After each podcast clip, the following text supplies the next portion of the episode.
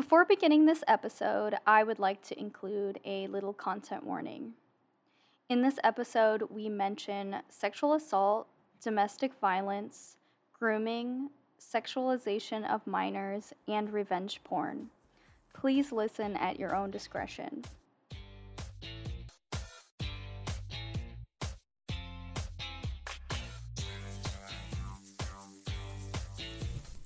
Hello, and welcome to the Biting the Hand podcast with your co hosts, Max and Julia. Join us as we discuss queer media, media with queer subtext, and media adopted by the queer community. We discuss movies, television, and music, as well as larger trends in the entertainment industry. Join us as we discuss things that are otherwise considered biting the hand that feeds us. But we ask, what happens if we do?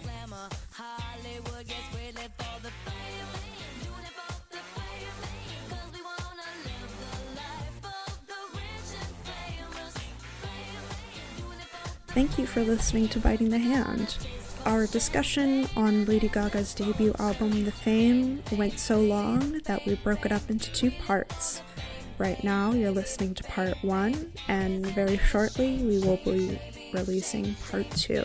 Our first part is about uh, cultural context, the history of fame culture, paparazzi culture, and the cultural landscape. Part two, we will talk about Lady Gaga's origins as an artist and go more in depth with the track list of the fame.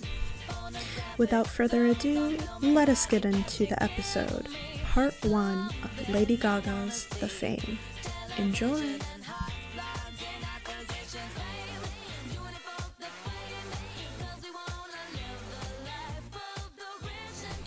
Wow.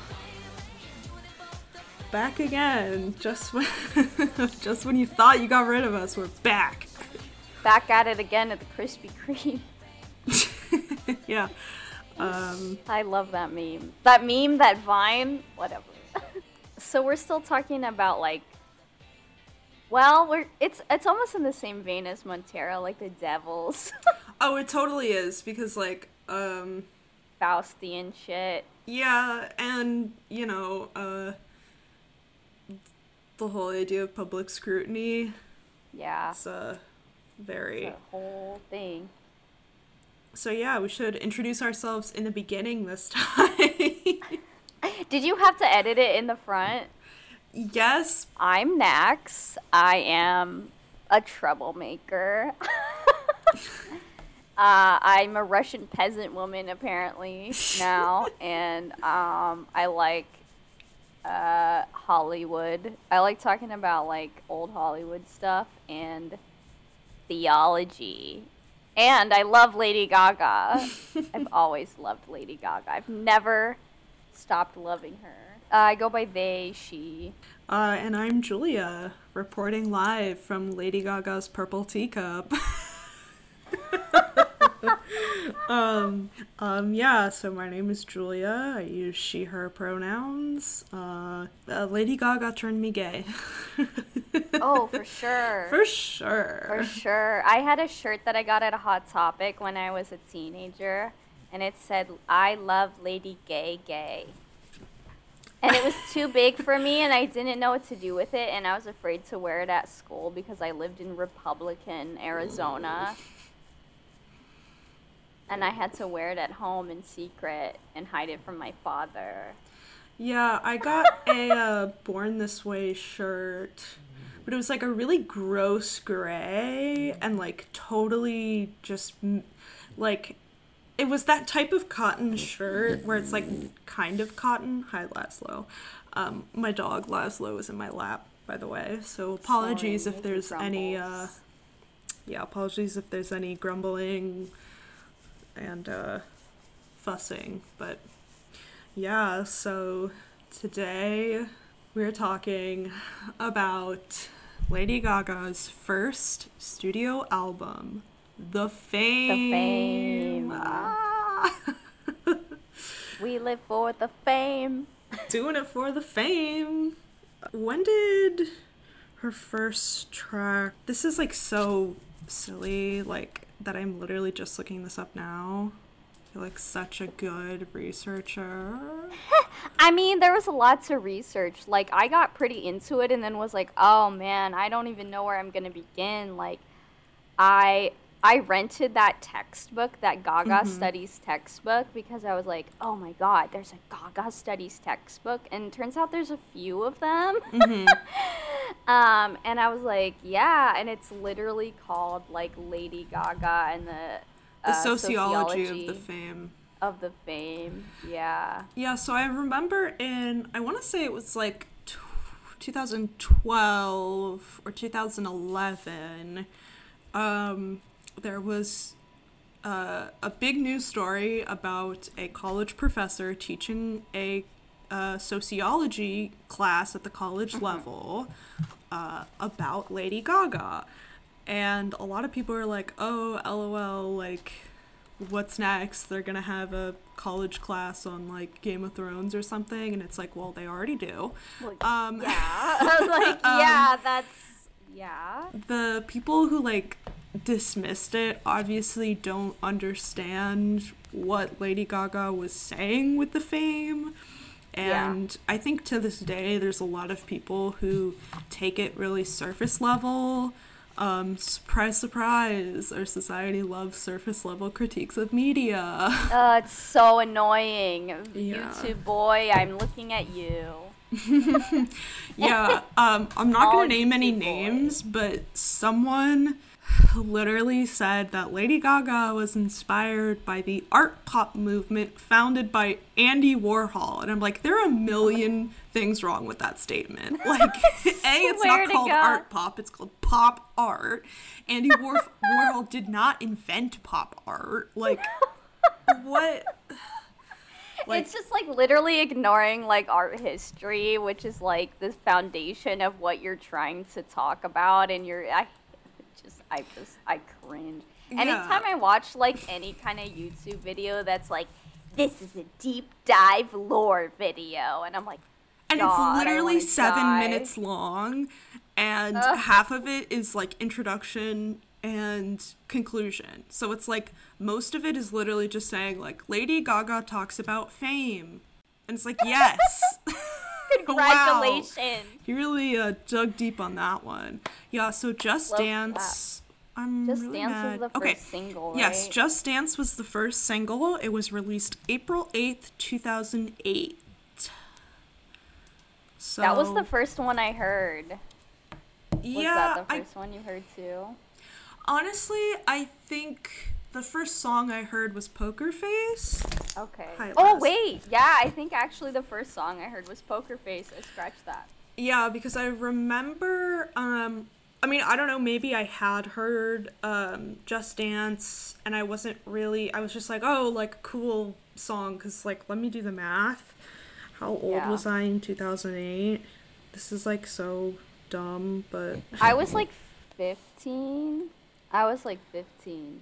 I was in high school. I was like a sophomore in high school. I was like 15 or 16. I was 11 when this song was released. Whoa. yeah, I remember like being such a I was always a YouTube person as a kid. Mm-hmm. So, like growing up on the internet is really weird.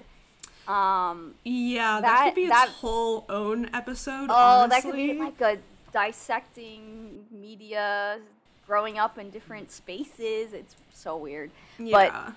YouTube was like, oh, a, it functioned a lot differently, and like a new music video would come up on the main page, and I like, oh, what is this? And I clicked on it, and I was like, Lady Gaga, and I was like into watching her thing. 'cause she it was like nothing I had ever really seen before in a pop star. mm-hmm. Or like maybe not nothing I have ever seen, but it was like refreshing to me of how pop was at the time. And i like i immediately i immediately like went to the comment section and everybody immediately was like talking about lady gaga as he. They would be like oh he.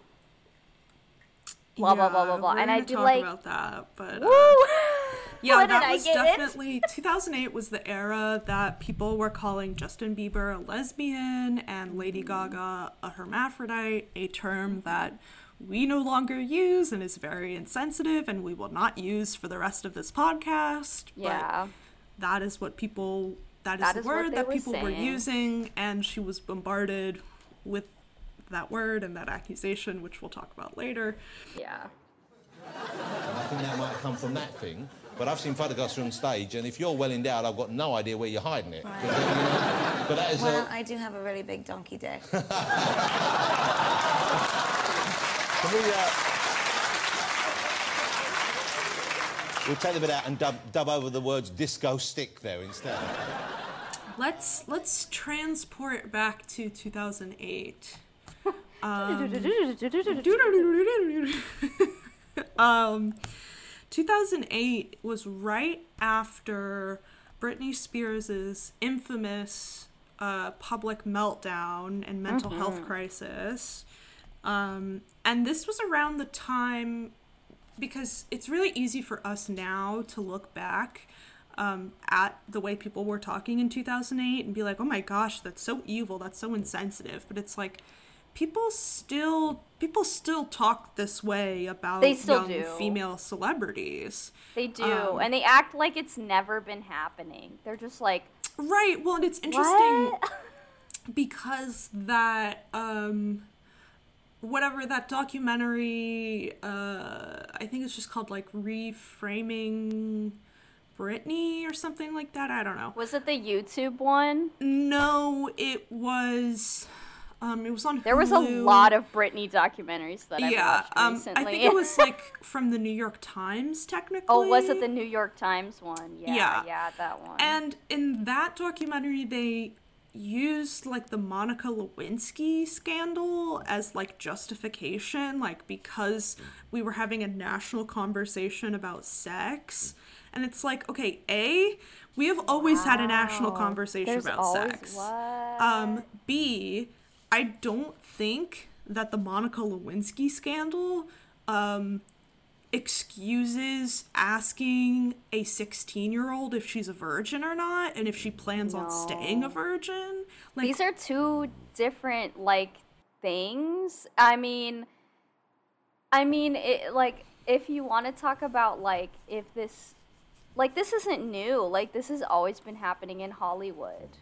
right, just and- look at Marilyn Monroe and JFK. Yeah, like uh, I remember our last last year when we did our our like our flashback like what movie do you remember this year? Yeah, And I yeah, kept yeah. talking about that Jayne Mansfield documentary. Yep. And I was like that whole thing was like a whole thing. Like people were obsessed with like a creating like a like mystical almost like curse around Mm-hmm. Jayne Mansfield and how like how like titillating she is and like relating that to how like oh well like she died in this horrendous way. And people were just like obsessed with this like destruction of a of a of a woman. It's so fucked up.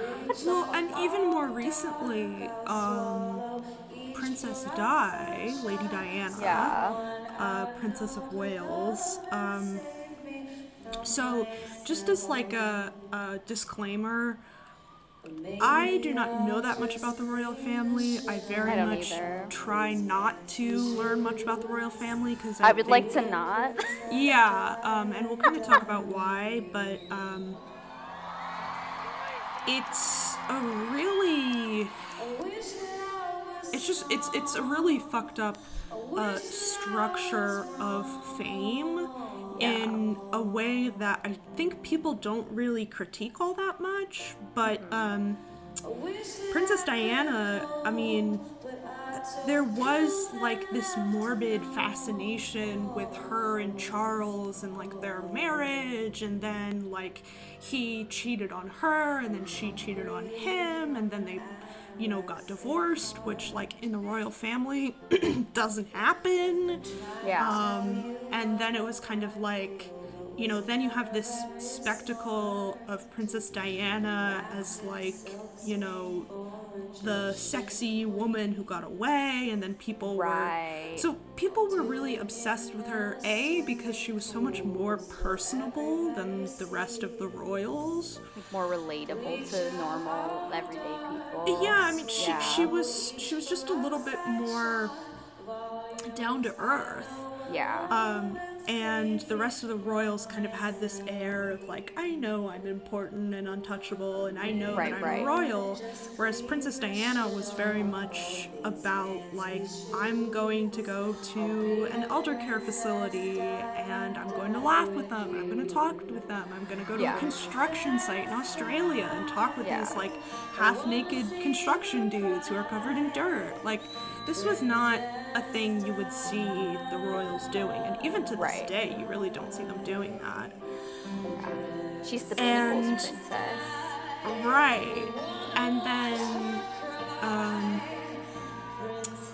and then she very publicly was killed in a car accident that a lot of Yeah. people, I'm not saying, I'm not saying this is true or not, but a lot of people believe that it is the fault of the paparazzi. Yeah. So, um, and that, I mean, she died in 97. So, Yeah. and, and she really marked the beginning of this voracious paparazzi culture in a way that Yeah. we really hadn't seen before. Not saying that we didn't have paparazzi and I feel like even even the, the like the fascination with how she died like just like amplified people just like oh there's a lot of money to be made with pop being a paparazzi like it seemed like after that happened it was like there was more and more paparazzi like in media like Well, and I think the thing that was really honestly disgusting was that, you know, she gets in this horrible car accident, and the prop the paparazzi are there, and they're just taking pictures of her like as she's dying on the ground. so. And like, there's a lot of conspiracy theories of whether or not you know someone intentionally sabotaged the Right. driver just to get those photos and to be the people who are on the scene watching her Right. die. And like, There's kind of a weird, like, uh, a weird parallel between that and Jayne Mansfield's death. Mm-hmm. Um, not not with like paparazzi because I don't think there was no paparazzi around. They were in the middle of nowhere, but almost but like it was the fascination. it was the fascination of like they both died in a car and Mm-hmm. like the fact that with Jayne Mansfield in this documentary they talk a lot about how like in the media cars were very new and affordable for just a regular old person to Mm-hmm. talk about so in the news there were more and more car accidents in the news so Mm-hmm. like the reason this was such a horrible thing was like oh this is a fear of like a new technology almost amplified with this celebrity die like if a celebrity can die in a horrendous car accident then like also you're you're like you're also gonna die it's like just like reminding the public how like much time we have and well, like so it's this- interesting yeah. because like I feel like that has really shifted because Mm-hmm. um you know, in that it, it it's kind of you're still kind of viewing Jayne Mansfield as a human.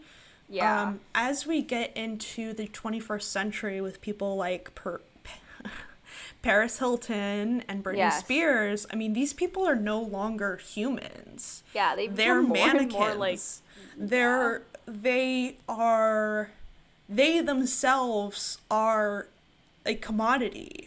Yeah You know, they're they're not people. They are vehicles for stories about sex, stories about drugs, stories about being a bad parent, stories about being irresponsible, stories It's about always- being a bimbo. Like it's always like in, in to blame like an individual it's like the media wants to like blame an individual person and this has been around since since the beginning of hollywood oh with, yeah, like, totally. the start of of, of the Hays Code, Mm-hmm. Um, which we can like the beginning of Hollywood is, is is just like this has always been happening in the 20s. Like a lot of these stars would be like, oh my god, these stars are always in the media. They're doing a lot of cocaine, they're partying, they're doing these wild things. And like that was like fine to like make money off of like, oh, don't be like her. She's a coke fiend. Don't be like her. She's she's doing dope. Mm-hmm. Um, and then it would just kind of amplify more and more where like something terrible would happen. Like somebody would get raped. And then it would be like, oh, wait a second then it was like this horrible like blaming of like an individual person where we have like these very scandalous things happening in Hollywood mm-hmm. and then you get like a lot of like the fir- one of the first suicides in Hollywood was Olive Thomas mm. um, who was a child star mm-hmm. of course like all of these women were always child stars Oh yeah, and it started like, on um, like it started on Broadway of these women being yeah, like, like Ju- very Judy sexualized. Garland. Judy yeah, Garland's a very yeah. uh, famous case, and you know, even if it's not, you know, a tragic accident, it's you know like Judy Garland or Marilyn Monroe, where it's is it is it an accidental overdose or is it just an overdose with several layers of apathy and feeling like yeah. your life isn't your own so it's kind of yeah. like you know whether it's by your hand, by the hand of, you know, a a crazed person who thinks that they own you or mm-hmm. you know your manager or a director you know what i mean it's like yeah no matter who it is it's like as soon as you become famous it's like the beginning of you know a a, a stop what a stopwatch timer, you know, whatever. Stopwatch, um, yeah, yeah, yeah. It's, like, you know, oh, it's here it goes. Here right, we go. It's like okay, like starting the fucking ride. right. It's like okay, um, you know, it's the beginning, and there's always an end to that cycle, and the end to that cycle is never good. So it's so, uh, yeah, it's like a never-ending thing. So I wanted to talk a little bit more about Paris Hilton just because That's hot. So she was relevant at the time of the fame. Oh yeah, totally. The Lady Gaga the fame.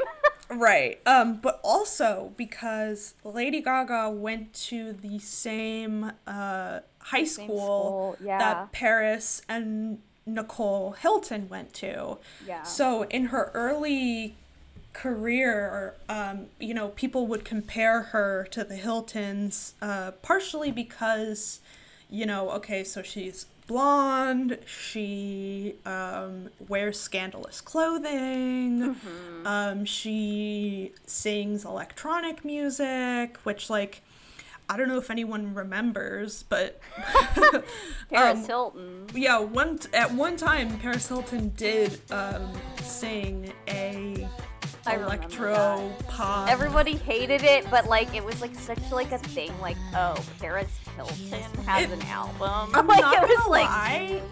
kind of a bop. It, it's it's it's one of those things where it's like it's bad, but because it's bad, you love it. Like, have you seen Repo the Genetic Opera? No, but I know Paris Hilton is in it. Oh my! Um, you know what? I love that movie, and I love Paris Hilton in that movie. I don't know how they got all these people in this movie, but Paris Hilton doesn't lie. She's like, I'm playing myself. Yeah. my life sucks. My daddy sucks. Everything sucks. And yeah, I'm like, so, yeah, bitch, get it.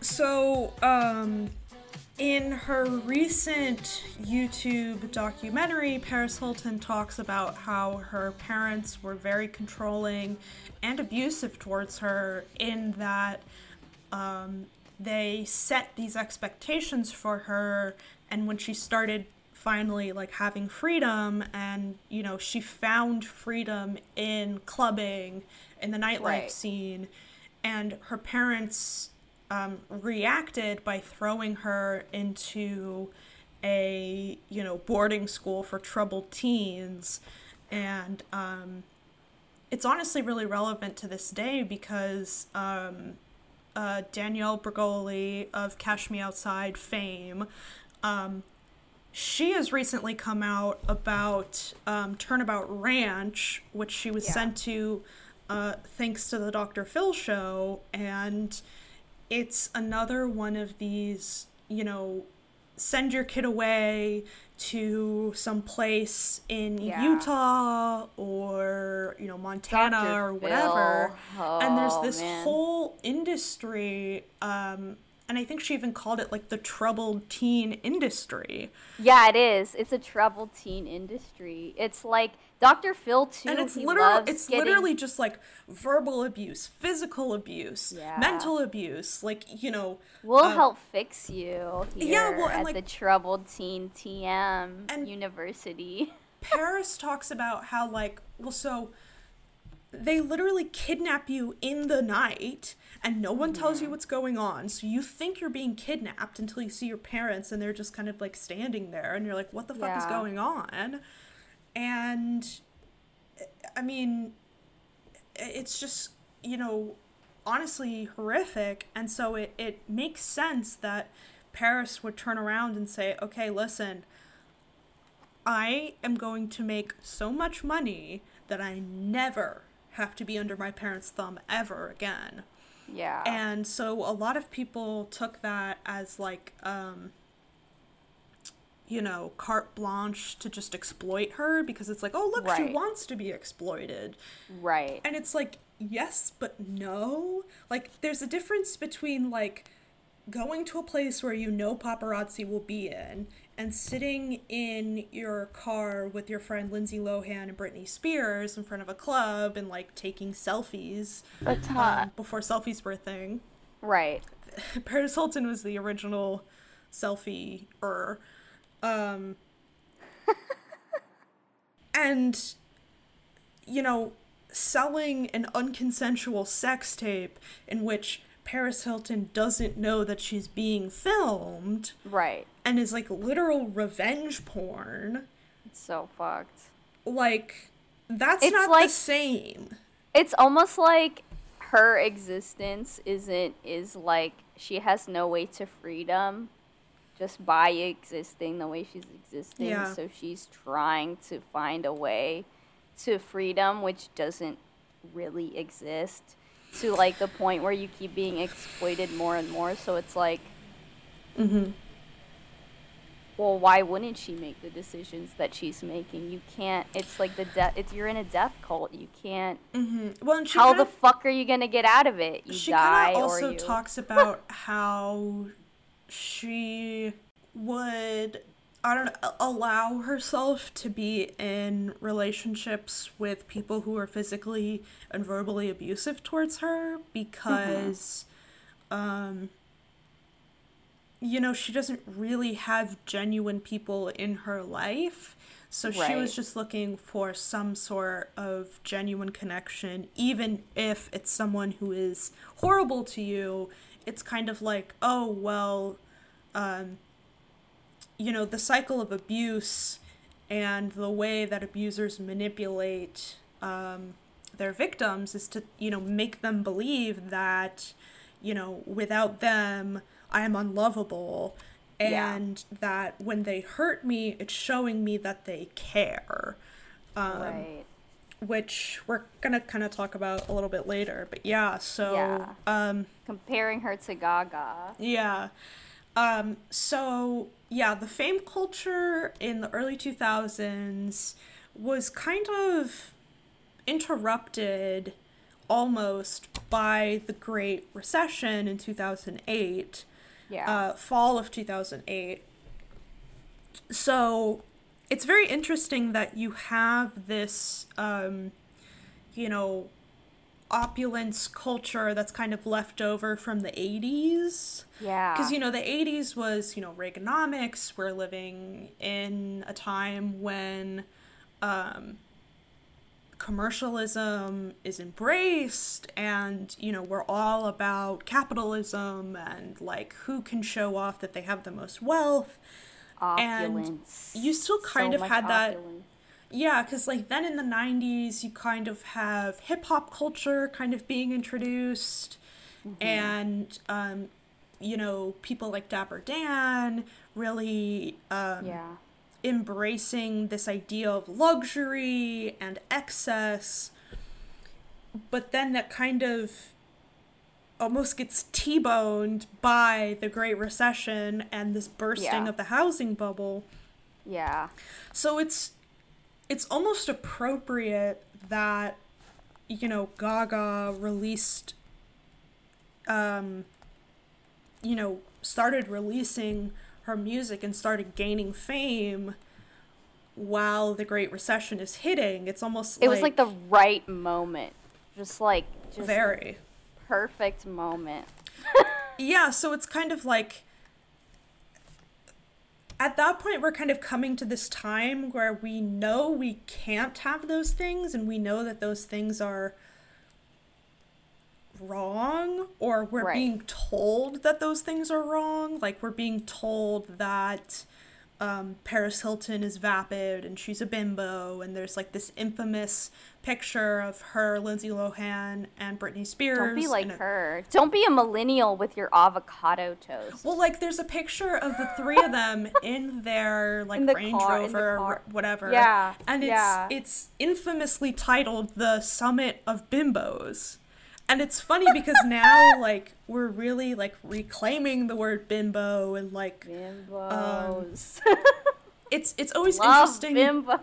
yeah, it's always interesting to me, like the cycle of when we reject opulence and when we accept it, and how that Yeah. coincides with um, the general economic status um, of America specifically. I'm not talking about the entire world, we're only talking about America. Um, so, yeah, um, amidst all of this, you know, conversation about people like Paris Hilton and Kim Kardashian because so Paris Hilton's sex tape was released without her consent, it was filmed without her consent, and she did not make a single dollar Yeah. on on the uh, release of her sex tape. The um, because her ex boyfriend was selling it and Right. made like a decent amount of money, and she sued him, and eventually she won, but still never saw a cent from it. Whereas Kim Kardashian, you know, she she was fully aware that this was being filmed. You know, she and then i mean there's it's kind of hazy there are rumors that it was actually her mom who released it i don't know i'm i Oh, i'm no oh, I kardashian think expert I knew so a i'm not going to pretend that. Yeah. but it was sold through vivid entertainment a porn company so Porn companies are hideous. oh yeah but it's it's very interesting hideous. it's very interesting that you know people saw this as like even though they saw this as like a shameful thing and paris hilton Yeah. got slut shamed till i mean till this day that, you know, Yeah, she's still the punchline of jokes as is Britney when it comes to her mental breakdown and shaving her Yeah. head Yeah. um but it still did get her a huge amount of attention Right. and so it, it's very She just- interesting she kind of like took that and ran with it. Right and and yeah it's just uh it's very strange to think about you know n- um Paris's situation in contrast to Kim Kardashian's situation because a lot of people were like, "Oh, Kim Kardashian is just like some nobody who wants to be famous." And it's just kind of like yes and no. Yeah, it's kind of like this is kind of always how this has worked. Like, where have you been? it's interesting like the early 2000s fame culture contrasted with our current fame culture of influencers um, and how it really is very Right. different because in 2000 totally different. in 2008 i mean there was myspace but you weren't going to log onto myspace and expect britney spears to start a live video Right. like whereas now like you know you can go on to taylor swift's instagram and she'll start an instagram live video and you can I type feel like- and Yeah, I feel like the first kind of like it was like MySpace and then I think Twitter was kind of the one that was like one of the first ones where like you could have a Twitter and you Mm-hmm. could interact with people. Because I know Britney had a Twitter. I don't know if she ran her Twitter, but I definitely Oh, probably not. Britney. Because I think by the didn't. time I think by the time Twitter came around and she was on it, like she was already in the depths of the conservatorship. So Yeah, that was like the time where Britney had like fallen and Gaga had kind of like taken over. But I was still like Britney, like following Britney on Twitter. I, I think there is a lot to be said about Lady Gaga's Im- impact on this idea of influencer culture because, mm-hmm. I mean, she was doing vlogs of herself on tour. Like, there's this famous, or well, if you're a Gaga fan, it's a famous clip of her in like, hmm.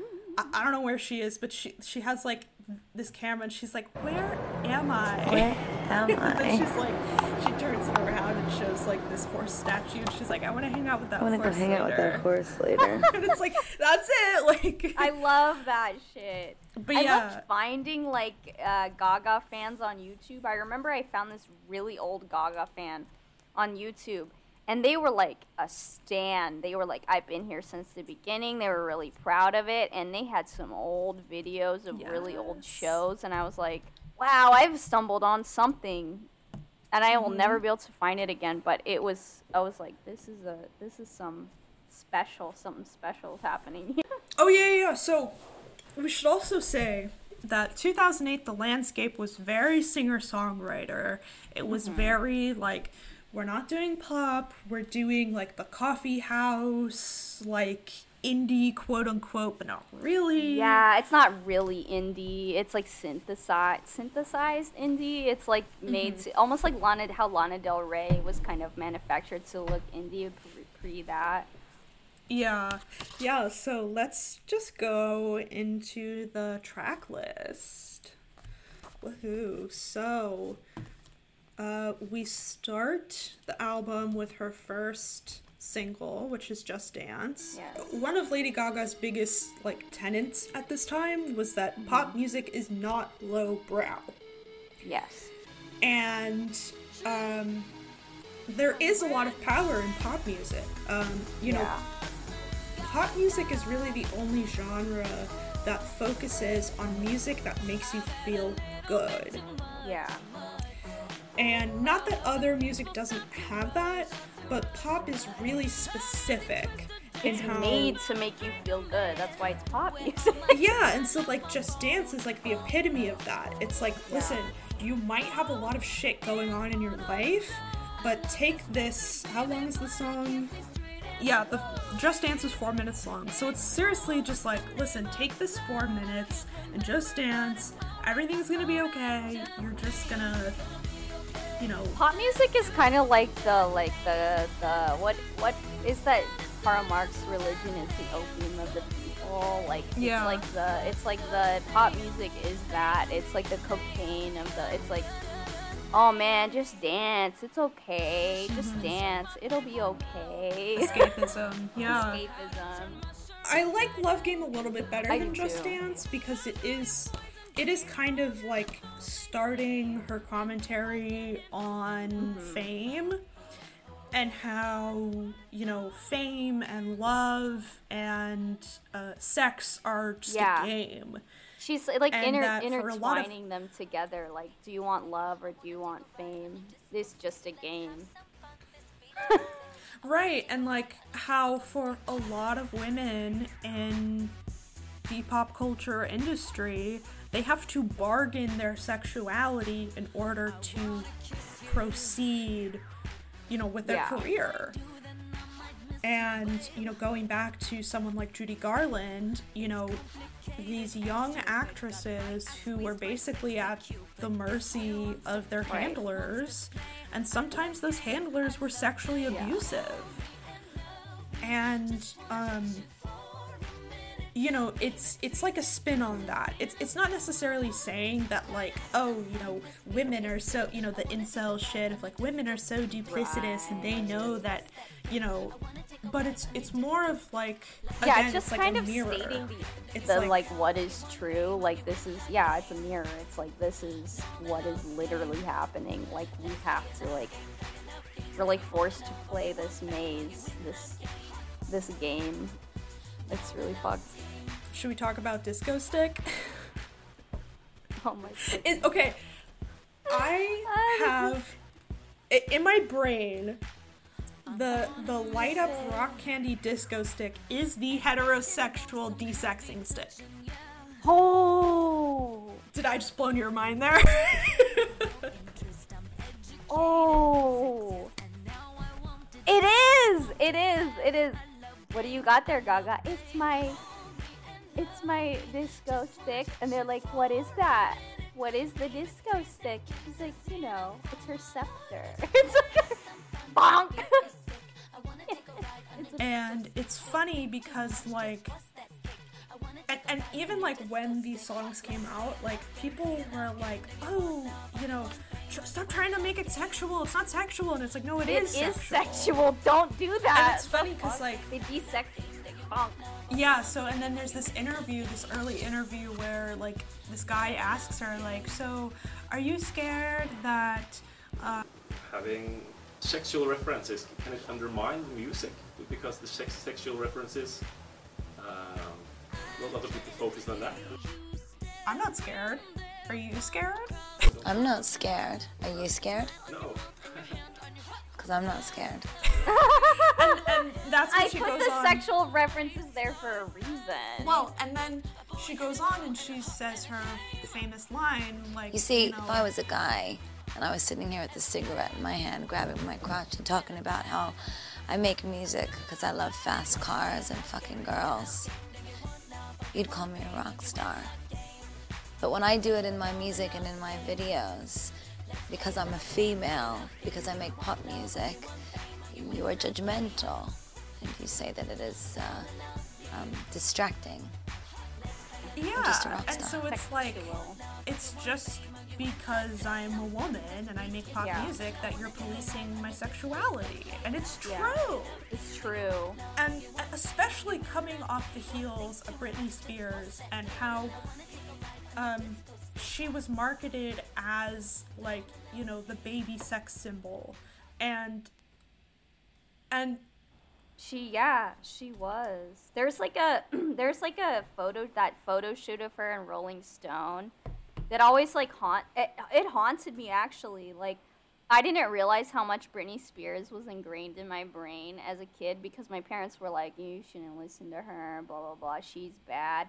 As like this moral way to be like, don't be like Britney Spears. So it's like the public mm-hmm. wants a girl like that to be around for your parents to be like, you can't be like Britney Spears. Where I'm like, wait a second, wait a second, but why are they taking pictures of this underage girl in her underwear? Why is she so sexy in front of her mm-hmm. like stuffed animals? Like I was always like, this something else is going on here. like this is fucked up.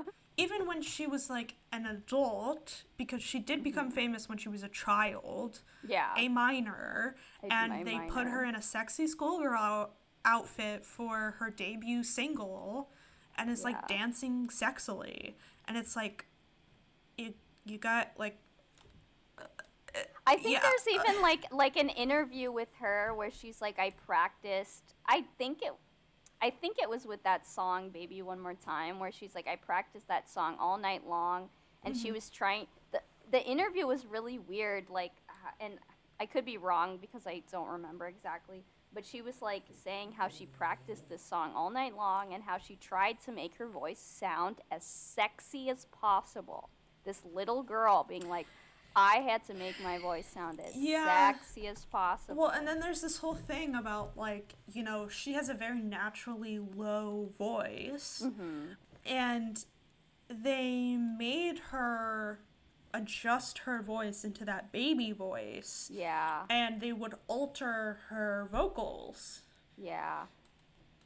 Yeah. Um it's not Britney's fault. like, what do we have next? Um oh third, we have my personal favorite song on the whole album, Paparazzi.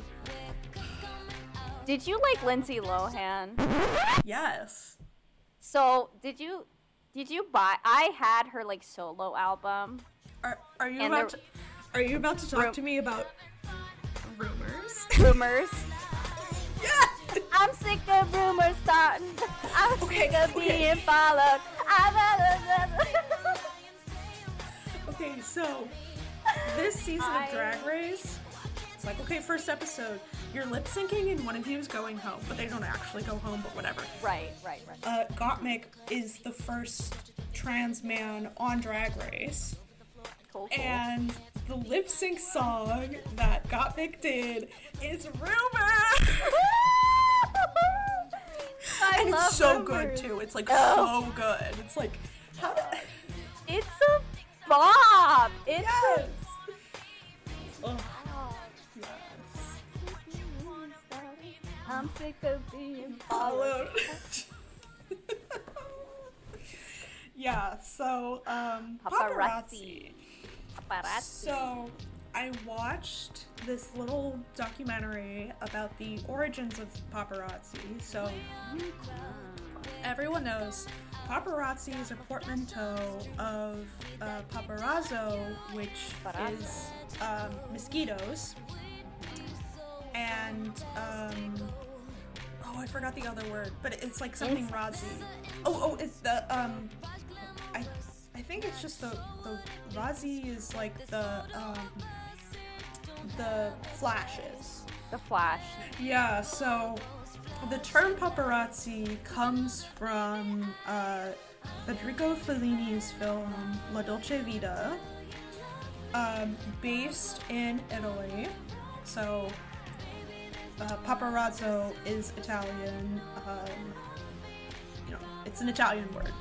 Lady Gaga is Italian. I don't know if you guys know this, but uh, she says it in every single Um, interview. well, I'm a New York Italian. I'm just a, a Italian girl from New York. That I'm an Italian girl from New York.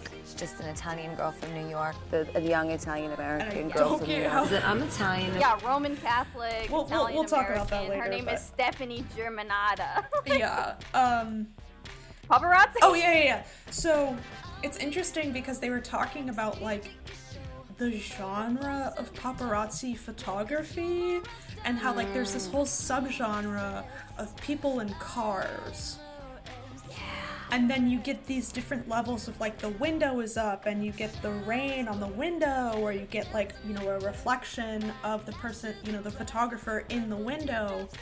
And um, it's interesting because for the paparazzi music video, she has almost like every single like genre of paparazzi photo In the video. in the video. So like there's Oh. yeah, and, and like I I didn't even realize it because I knew that it was like oh okay you know they have the guy with the telephoto lens from like way far away like photographing her and Alexander Skarsgård on um, the balcony. Right. Um, then they have like the guys up close, like you know, right up next to her, and like that's another whole subgenre. Then there's like, um, the different types of paparazzi that exist. yeah, it's like a they real. have all their equipment. Yeah, it's like a thing. Yeah, there's like a there's like a huge distinction between um, you know the old paparazzi and the new paparazzi with the um, telephoto lens and digital photography um, Yeah. and digital cameras. There are people who do legitimate studies in art about paparazzi photography. It's real. Yeah. I think that like when people are too surface level about pop culture, when they're like, why would you study that? Why would you do that? That's surface level. It's kind of like this it's like ignoring that like these kinds of things, no matter how surface level they seem, are a huge part of our culture. And like ignoring that is just being like anti-intellectual about how I mean it is silly. Paparazzi is silly, it shouldn't exist, but like if you don't analyze why they exist, then you're like delegitimizing like Well, and it's culture existing. Yeah, and um, obviously she talks more about it in art pop, but um, Lady Gaga's whole um, thesis as a performer is that um, life imitates art, imitates life. Yes, it's true. and that basically especially now like when we live in a very heavily mediated society um, mediated as in we operate in our lives based on what we see in the media so Yeah. you know there are moments of our lives that are unmediated and those are the parts that we don't really talk about even though like it's very it's a very real part of our life like uh, one of the most interesting unmediated mediated parts of our lives is the bathroom Ooh. and it's interesting because um, I, I, I could literally talk about that for hours, but um, back to Lady Gaga. Um, so I was thinking of a Die Antwoord video where Yolandi is sitting. Yeah, they suck, but like there's a video where she's like sitting on the toilet, and I just am like, yeah, this Wow, this like, paparazzi whole documentary had um, this one woman who is a photographer. She's an artist who uses celebrity lookalikes, mainly the royal family. And she has this very famous photo of a body double of the queen sitting on the toilet with her skirt down, holding a newspaper. And it's like so iconic. But it, it's it's interesting too because it's like you know she she's doing that and she's kind of like addressing the whole this whole idea of like we want to see like the human parts of these celebrities Yeah. but in that pursuit we are dehumanizing them yeah, and that um, it's interesting because you know she talks about you know uh, some celebrities they might see my pictures and be really unhappy but you know it's not about them. It's about you know how we view them. And it's like okay but you're literally just dehumanizing them in the way that you're critiquing. Like you're not viewing them as people with actual lives. Like you're yeah. You're even like having a body double of them, and like, oh, boy, yeah it's like you're viewing them as a fictional character like a commodifiable like copy of like that you can copy and paste and Yeah. wow. um VMAs. yeah. Yeah, so we should talk about the celebrity death cult. We kind of talked about it in the beginning. Um, yeah, But celebrity death cults. yeah, so one of the things about our society is that we love to build people up. We love the rags to riches, but once they get rich, we love to see the rich and powerful fall. Crumble. And we're almost the rooting for their of- fall. Yeah.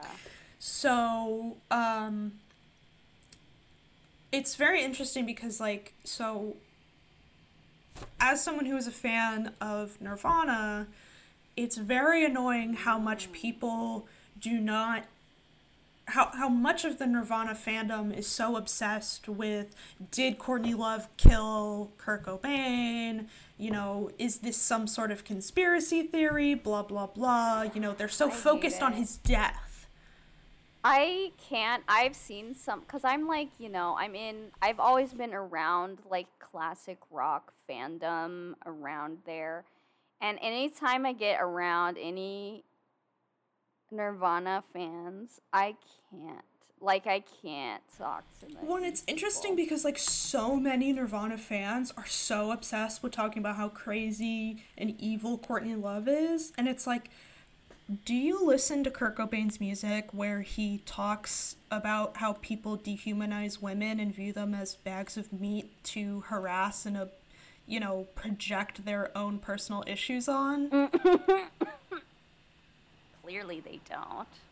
And it's funny because like Nirvana even has a song in Bloom where they talk mm-hmm. about people who listen to their music and just like you know they they like to sing along and You they just like to sing along. yeah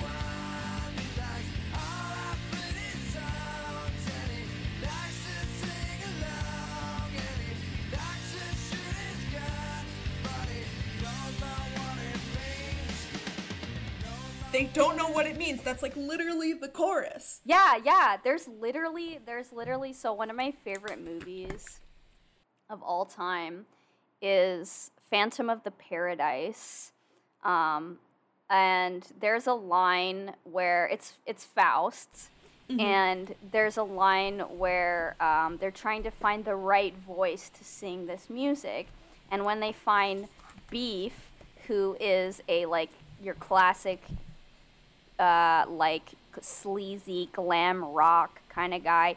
He's like looking at the song. He's like, "Well, this is a chick song." This- Something bothering you, Beef? Swan, this was scored for a chick. I'm not doing it in drag. You can sing it better than any bitch. Doesn't that kind of change the whole thing?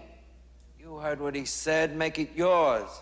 As long as it sounds good, nobody's gonna care what it's about. Is that so? Nobody cares what anything's about. Is that right? Who the hell listens to lyrics anyway? and I was like, "Wow, thank you, 1970s." Do you want to talk about uh, what was the David Bowie song? Oh, Fame? No, no, no, no. Um, Oh, Death of uh, rock. Rock Star? Is that what it's Death of called? I don't. I'm sorry. I don't know. I don't know anything about David Bowie. It's cool. It's fine. It's actually better if you don't know anything about David Bowie. Um, wow. Um, it's from Ziggy Stardust, the rise and fall of, you know, Ziggy Stardust, the rise and fall. We like to see celebrities fall. Um, the song Rock and Roll Suicide Rock and roll suicide. Yeah. where um, a lot of people and a lot of fans like to say, and, and this was me too at the time when I was a fan, where like when you listen to the song, you feel as though that you're being spoken to as like he's speaking to you. You're not alone. Give me your hand. You're wonderful. He's kind of like trying to uh, give life to um, somebody who's thinking about suicide. But in reality, the song is not about the audience at all. and I think the audience is kind of bamboozled by that when I tell them, this song is not about you, honey. This song is about rock musicians in general. Um, when he uh, sings this song in one performance. I think it's on the Ziggy Stardust tour. He puts up a lot of photos of rock stars who have died early. Like at the time, it was like Janis Joplin and um, Jimi Hendrix and people like, yeah, yeah, and people like that. And so it was like this. Look at these, and it's it's creating this like iconography of like suicide, where it's like, look at these people. Where David Bowie's whole thing is kind of like being comfortable with your nihilism and your your dep- your depression. I we're not gonna talk about David Bowie right now, but like like kind of showing these things as Whoa. like almost like a warning, like don't be like these kind of people. Right. Well, and the only reason I want to talk about it is because Lady Gaga is a very big self-admitted David Bowie Yes. fan, so I think it definitely has informed Oh, a lot of her work, it yeah, it has for sure. especially with paparazzi. So, um, we're gonna focus on the 2009 VMAs performance, which is like so fucking iconic. Like, That sold like me. pe- people who who like who who like Lady Gaga now and have only found her after you know post art pop Right. you know um Joanne Chromatica Mm-hmm. uh Cheek to Cheek but nobody listened to Cheek to Cheek except for me I love I will I will fight anyone who says that Cheek to Cheek was a throwaway album Oh, because you can that's- tell Lady Gaga Gaga's living her fucking life on Yeah. it. Anyway, um wow.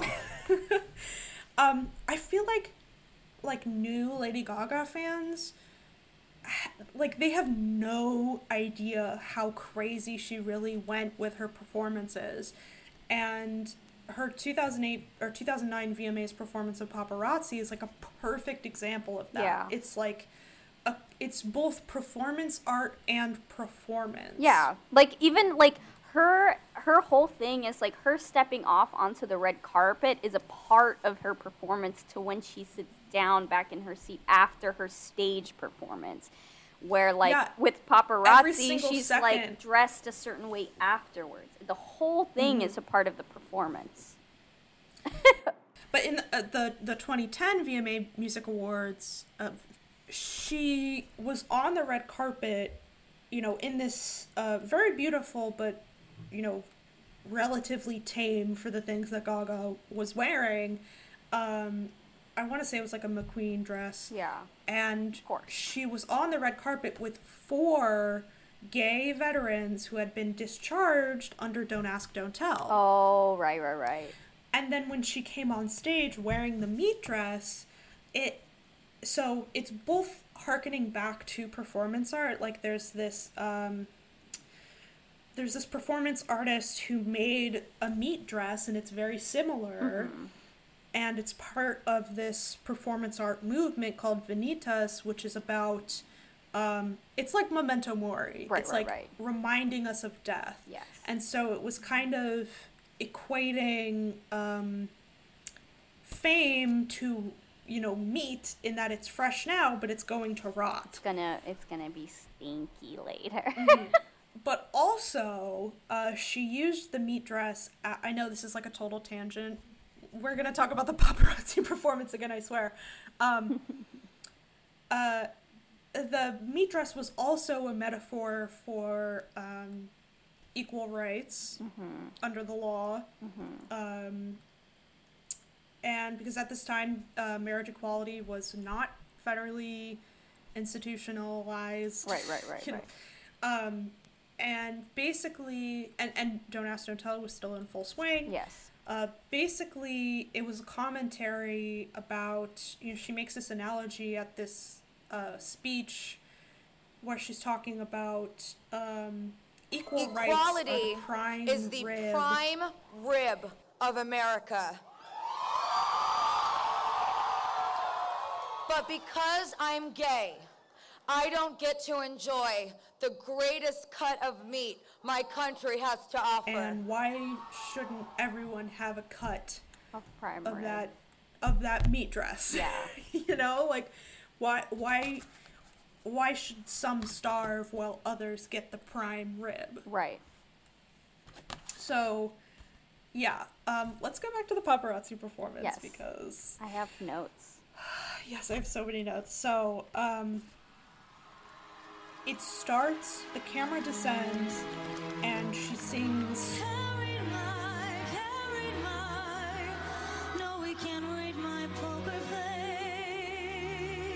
And she says, amidst all these flashing lights, I pray the fame won't take my life. So already we're setting the scene. Foreshadowing. Yes. And so the stage is her in this beautiful McQueen, like almost bunny headdress, half Yeah, mask, lacy, like all white.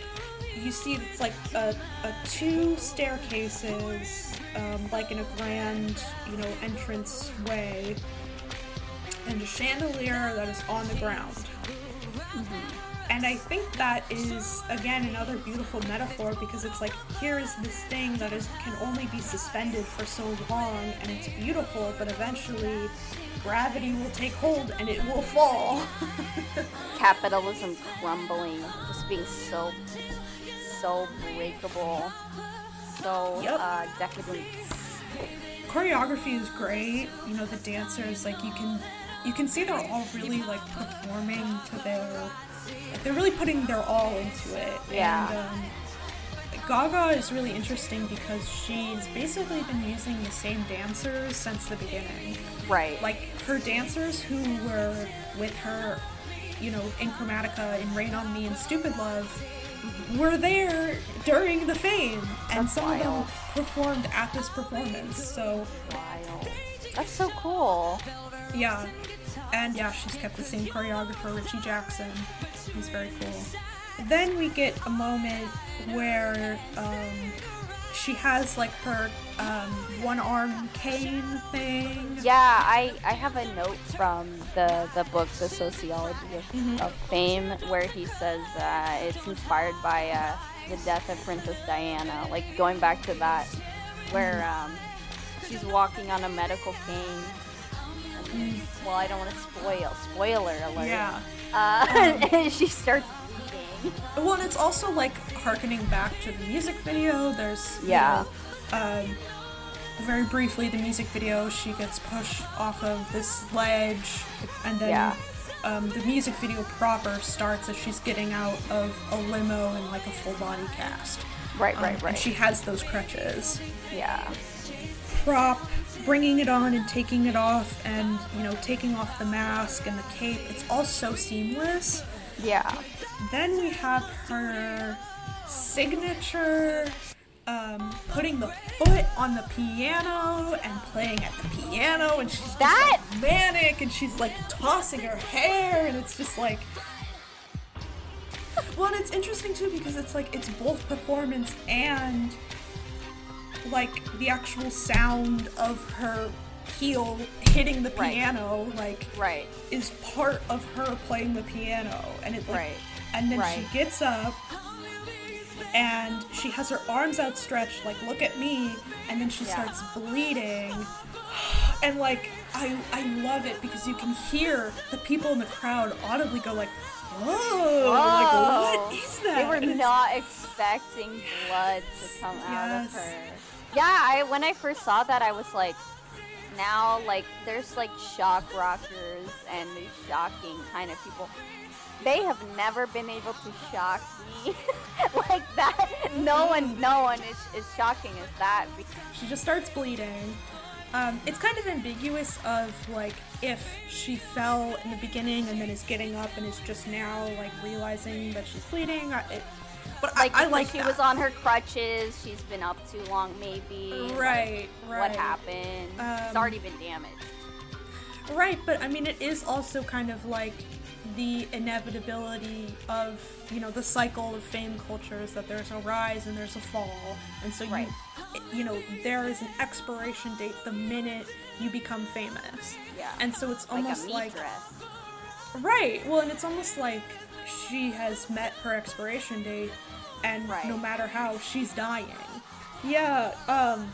Well, and then so like she she crouches down and she has like this this famous photo of her like with her hand on her mouth Yeah. and she's like looking crazy like absolutely deranged and i love it it only it's like a very split second but Yeah. of course it is captured and it lives forever and it's just like ah, this is art this is art.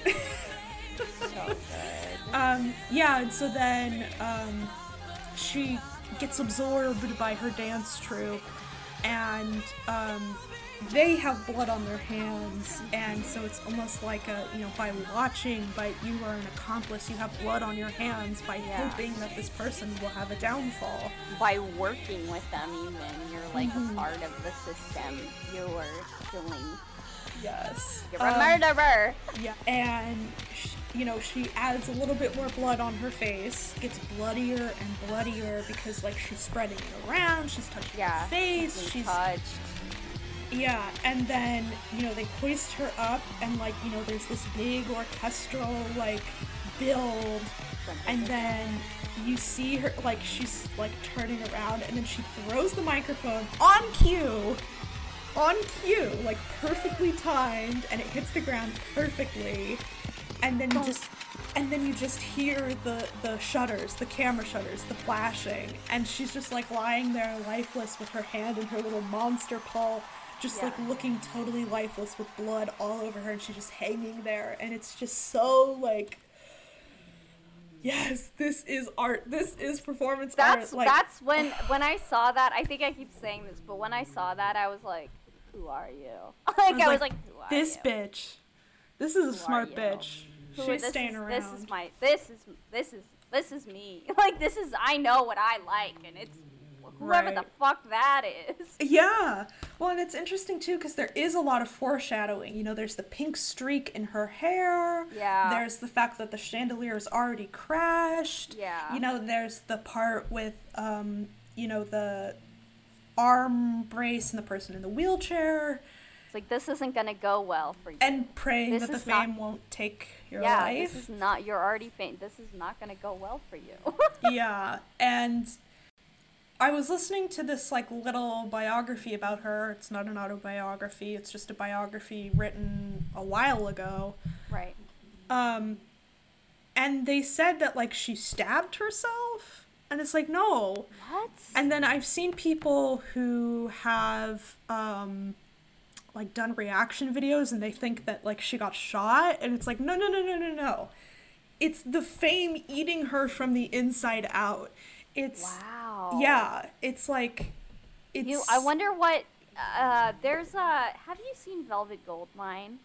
No, but I need to. okay, so bringing it back to David Um, this I hate biopics, and this is not a biopic in any way, shape, or form. It's still Mhm. kind of like addressing um, David Bowie's whole persona of Ziggy Stardust in a way that's deconstructing it. Um, and the character, the fake character Maxwell Demon, literally like gets shot on stage, and the whole thing, uh, like the whole plot of the movie, is like the mystery of what happened is the intriguing aspect of the artist. Like, mm-hmm. did he actually get shots? And it's like this this this mystery of fame culture of like this character of Ziggy Stardust is like people were so shocked that David Bowie was like, "That's it, I don't want to do Ziggy Stardust anymore." And people still, when he was older, were like, "Where's Ziggy? Where's Ziggy? When's Ziggy coming back?" He's like, He's like he's dead. I killed He's him. fucking dead, bitch. Like, and it's like that is what makes people so like hungry. They're like, what did you do with the character? What did you do with the character? You killed him. Why did you kill him? Did he get shot? Did he get? Did he get stabbed? What happened to Lady Gaga? and it's interesting. Who shot Candy Warhol? Yeah. Uh, well, it's interesting too because like it almost kind of brings to mind that like old adage of "kill your darlings." Mm-hmm. You know, like as a creator, you have to be able to detach yourself Yeah. from your art and kill the art that you She love. stabbed herself. yeah. Uh, you know and- what? I I have to bring this up. What? I, I feel like I like Danny Elfman because his whole thing is like, I'm already dead, I'm already decaying, you're gonna Mhm. like my dead stinky body right now as it is, and you're gonna eat it. And I'm like, okay. yeah. Um, you're gonna eat my dead old stinky body and you're gonna like it. Well, and it's funny too because like this was her last performance in the Fame era. It was. hmm So she literally killed the Fame. She was killed by the Fame, and she killed the Fame. Very interesting. Wow. Yeah, And death that's of an what era. me. Literally. Wow. Thank you for listening to the first part of our analysis on Lady Gaga's The Fame. Join us soon for part two, where we dive deeper into the origins of Lady Gaga as an artist and we go more in depth into each track of the album. Be on the lookout for episode two. Thank you.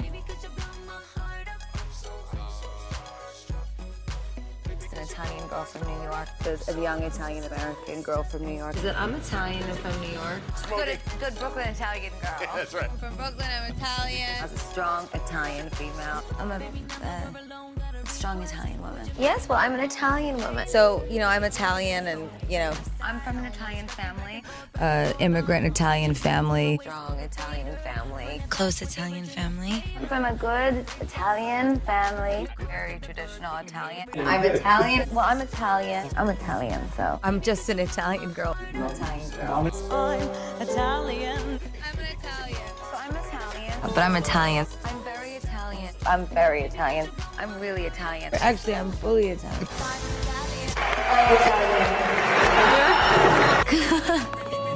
I'm Italian.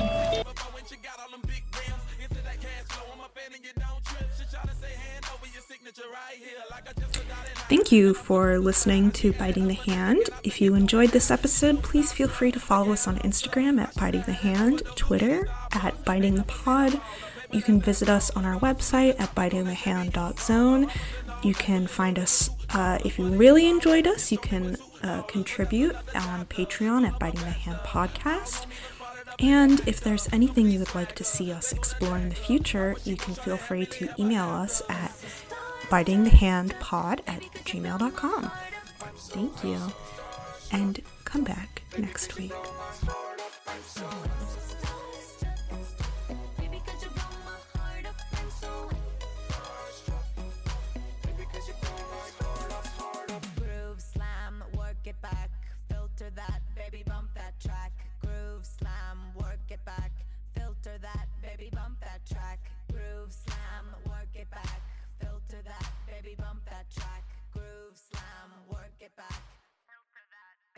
That, track.